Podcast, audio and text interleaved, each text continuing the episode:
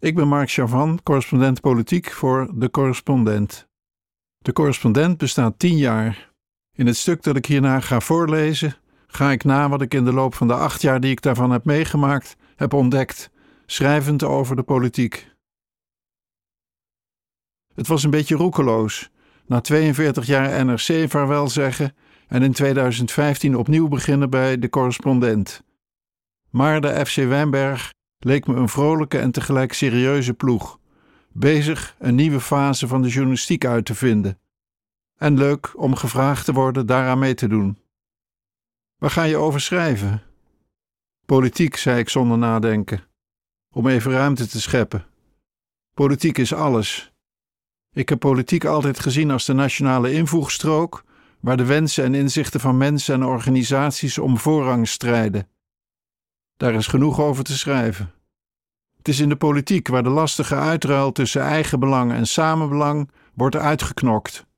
Of zoek gemaakt. Niet iedereen voelt voor vriendelijk ritsen. In mijn ervaring zijn er in ieder land veel lieve en aardige mensen, maar in de politiek wordt het minimaal gedeelde beschavingsniveau verwezenlijkt.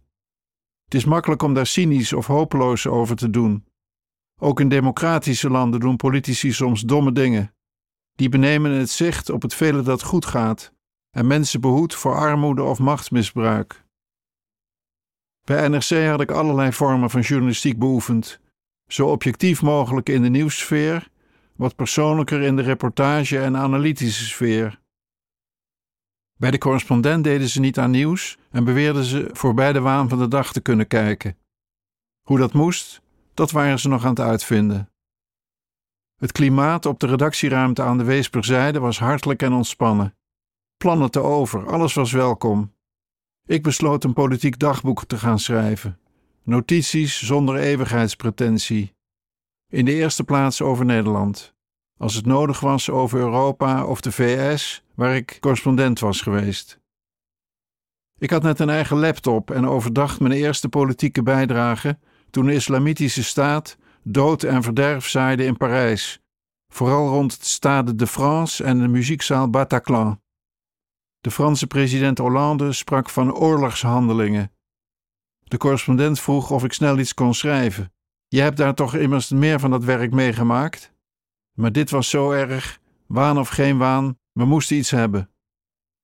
Er was inderdaad nogal wat déjà vu in de lucht. Frankrijk had rond het afscheid van Algerije in de jaren 60 en in de strijd tegen islamitisch terrorisme in de jaren 80 golven van stadsterreur meegemaakt, aanslagen op winkels en overheidsgebouwen. Voorjaar 2015 waren nog de dodelijke aanslagen op de redactie van het satirische blad Charlie Hebdo. In Parijs had ik zelf een serie aanslagen op het openbaar vervoer en de Arc de Triomphe meegemaakt, gevolgd door een eindeloos plan Vigipiraat, die voornamelijk militairen in het straatbeeld bracht. Ik beleefde de aanslagen van 11 september 2001 in Washington. Dat alles bracht me ertoe een voor het moment van de eerste ontzetting misschien wat koele kanttekening aan te brengen bij de ook in Frankrijk aangekondigde oorlog tegen de terreur. Deze Amerikaanse opvolger van de War on Drugs bracht wel oorlog, maar ook veel narigheid. Frankrijk kon zich ook maar in beperkte mate beveiligen tegen terreur van steeds wisselende origine.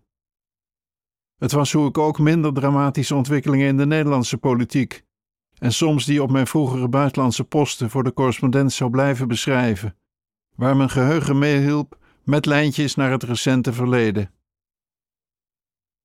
Ik zou met een nieuwe blik over politiek gaan schrijven. We zaten midden in het tweede kabinet Rutte, dat de twee grootste tegenstrevers bij de verkiezingen van 2012, VVD en PvdA, bij elkaar had gebracht. Achteraf gezien was het misschien het meest onversneden conservatief-liberale kabinet van alle Rutte-coalities. Kijkend naar wat er gebeurde, los van de geadverteerde beleidsdoelen, stelde ik vast dat VVD en PvdA elkaar hadden gevonden in een autoritair soort pragmatisme, doorpakken zonder echt te luisteren. Wat toen nog niet zo duidelijk was, de VVD kreeg in die jaren veel meer zijn zin dan de PvdA. Ik heb me destijds te weinig afgevraagd hoe dat kwam.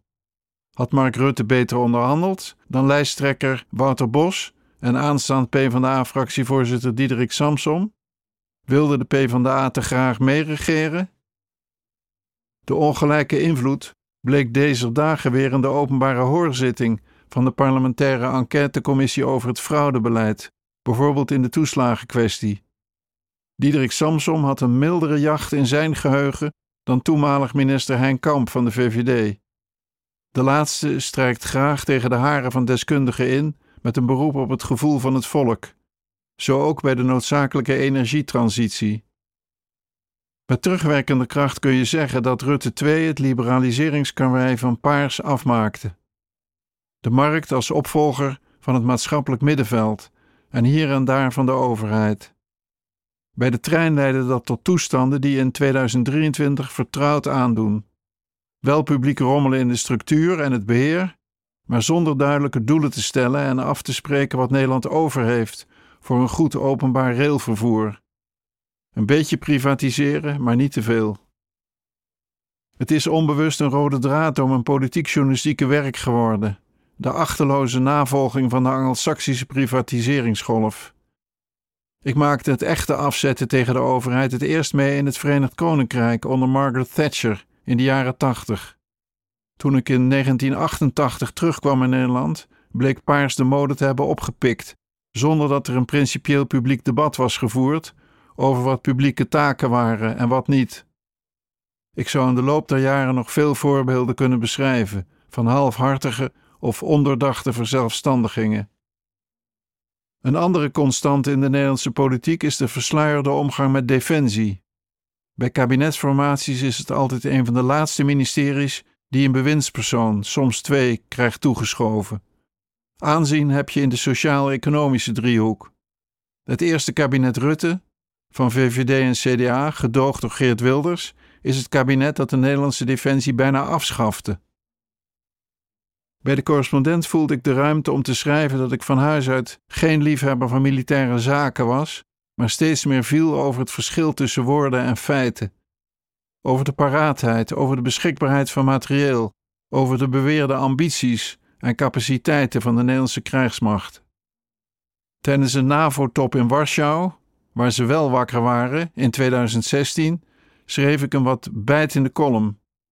Strekking: hoe lang sussen we ons nog in slaap met stoere taal over defensie, zonder de krijgsmacht waar sterk op is bezuinigd op orde te brengen? De meeste lezersbijdragen onder dat stuk waren bezorgd instemmend. Dat zou in de loop der jaren veranderen. Op den duur kreeg ik nogal eens naar mijn hoofd dat ik reclame stond te maken voor het Amerikaanse militair-industriële complex. Tot op 24 februari 2022 de Russische president Poetin Oekraïne overrompelde. Voor de Kamerverkiezingen van maart 2017 publiceerde De Correspondent een serie informatieve themastukken. Ik deed een poging de twijfelaars en de wanhopers een hart onder de riem te steken. Het was voor mij een nieuw type stuk dat antwoord gaf op vragen van correspondentleden die niet meer wisten waarom ze nog zouden gaan stemmen. De strekking was: het is inderdaad lastig bij de stembus appels met peren te vergelijken, maar dat is de essentie van parlementaire democratie. Het demissionaire kabinet van nu moest voor Prinsjesdag 2023 ook kiezen tussen geld voor ongelijksoortige zaken als armoede, zorg, defensie, onderwijs en ouderwets bezuinigen om niet te veel rekeningen door te schuiven. Na de verkiezingen van maart 2017 kreeg informateur Edith Schippers de opdracht te kijken wat er mogelijk was.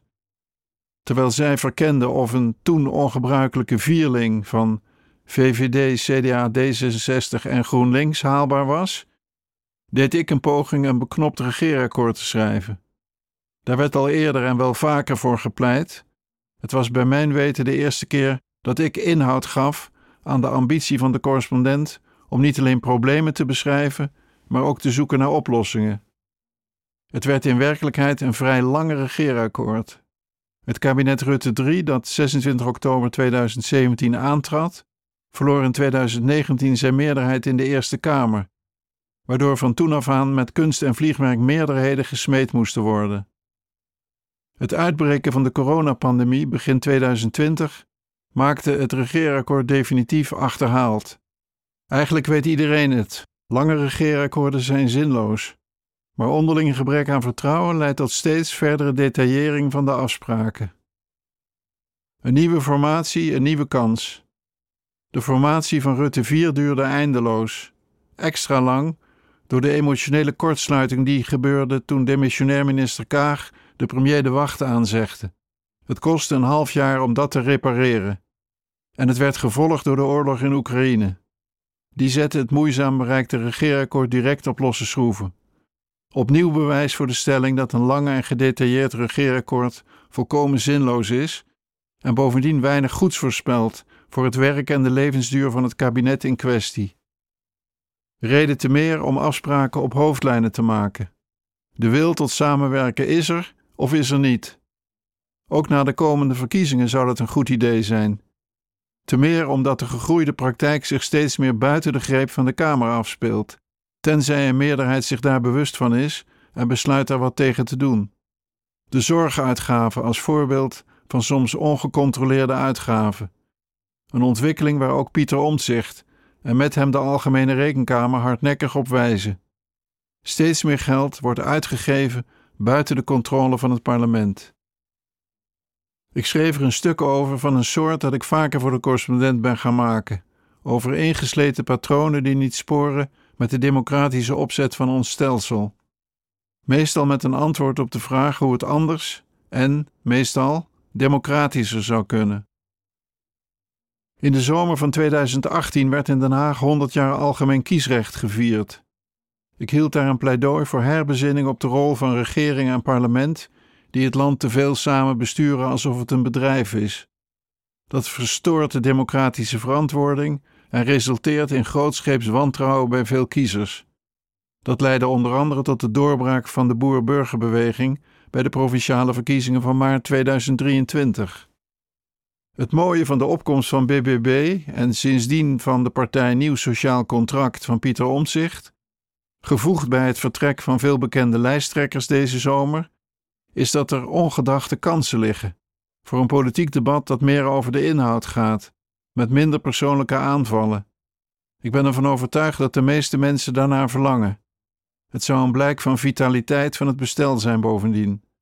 Een doorstart voor de uitgewone parlementaire democratie. Nu we voor verkiezingen staan die een vrijwel open politiek veld kunnen opleveren, kan het nuttig zijn met een frisse blik vast te stellen wat er is vastgelopen en hoe de kiezer weer kan worden betrokken bij wat er gebeurt. Het zal een hele klus zijn voor een sterk vernieuwde Tweede Kamer om de eigen slechte gewoontes te onderkennen en ermee te breken. Een nieuwe herfst, nieuwe kansen. Om daarbij een handje te helpen leek het me nuttig een aantal kenmerken van ons bestel te beschrijven om beter te zien waarom het vaak machteloos aandoet wat daar gebeurt. 3 voorbeelden. Even zoveel thema's voor de nieuwe Tweede Kamer van na 22 november. Schrijvend over de totstandkoming van het preventieakkoord dat ongezond consumptiegedrag wil ontmoedigen, sneed ik een breder thema aan. Dat van de akkoordenpolitiek.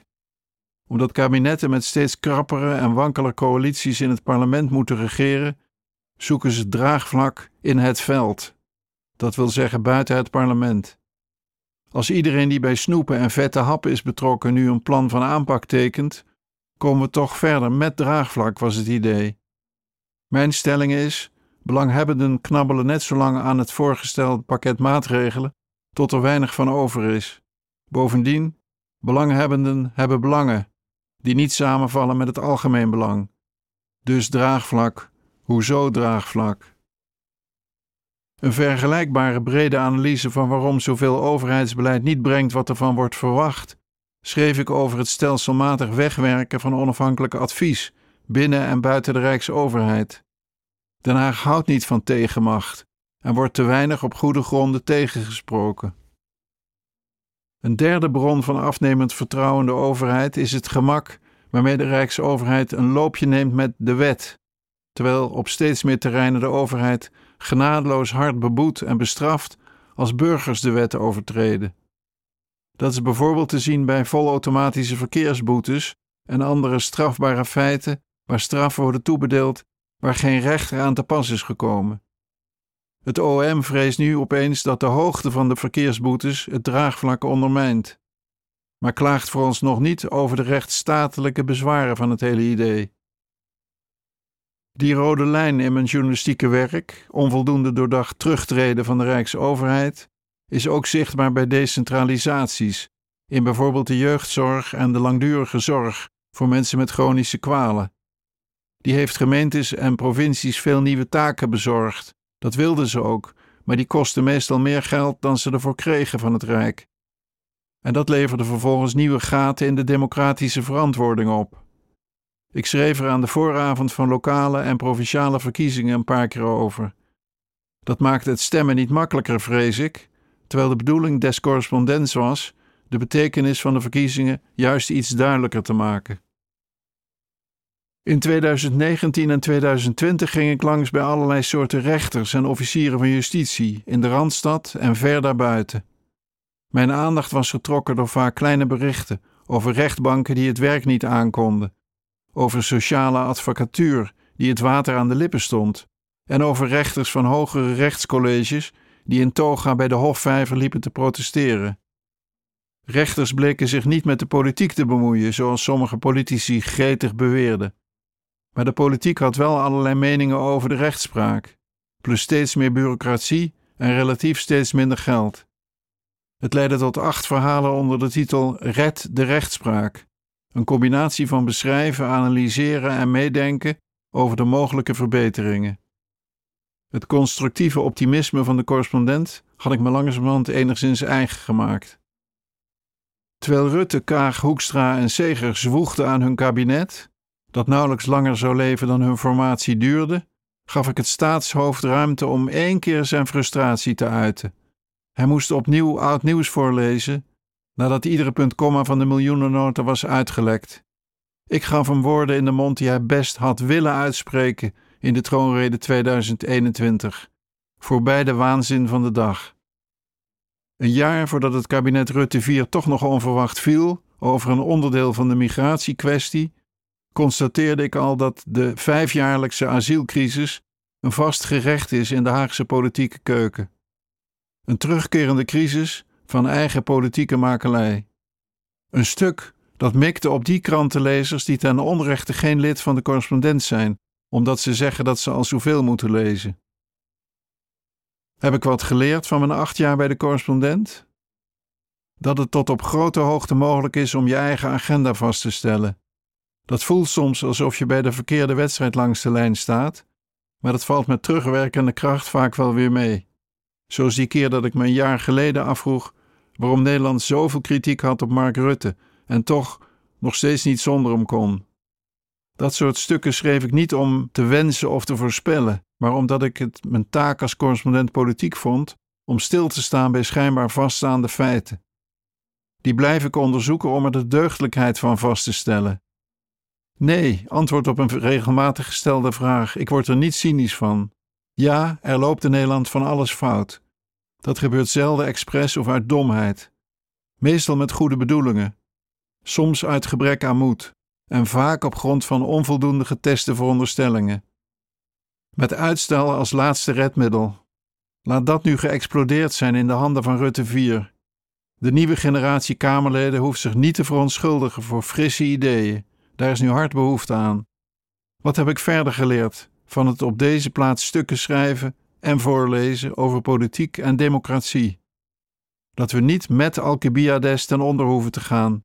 Dat we zuinig moeten blijven op onze democratische rechtsstaat en dat het de moeite waard is te blijven zoeken naar oplossingen voor grote en kleine problemen in het democratisch bestuur. Journalistiek als dienstbare oefening in burgerschap. Op de site van de correspondent kan je de tekst vinden van dit verhaal, met links naar de verhalen en onderzoeken waar ik naar verwijs.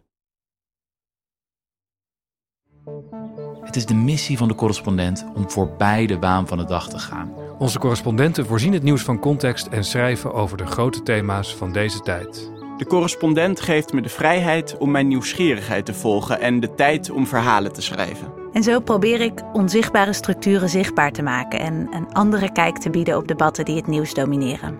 Dan gaat het minder over het spelletje en veel meer over wat er op het spel staat. Vanaf dag 1 zijn onze artikelen, boeken en podcasts gefinancierd door onze leden. Volg ons op onze journalistieke zoektocht. Overweeg eens lid te worden van De Correspondent. En maak daarmee samen met ruim 70.000 anderen onze onafhankelijke journalistiek mogelijk. Dus word lid van De Correspondent. Ja, word lid. Word lid.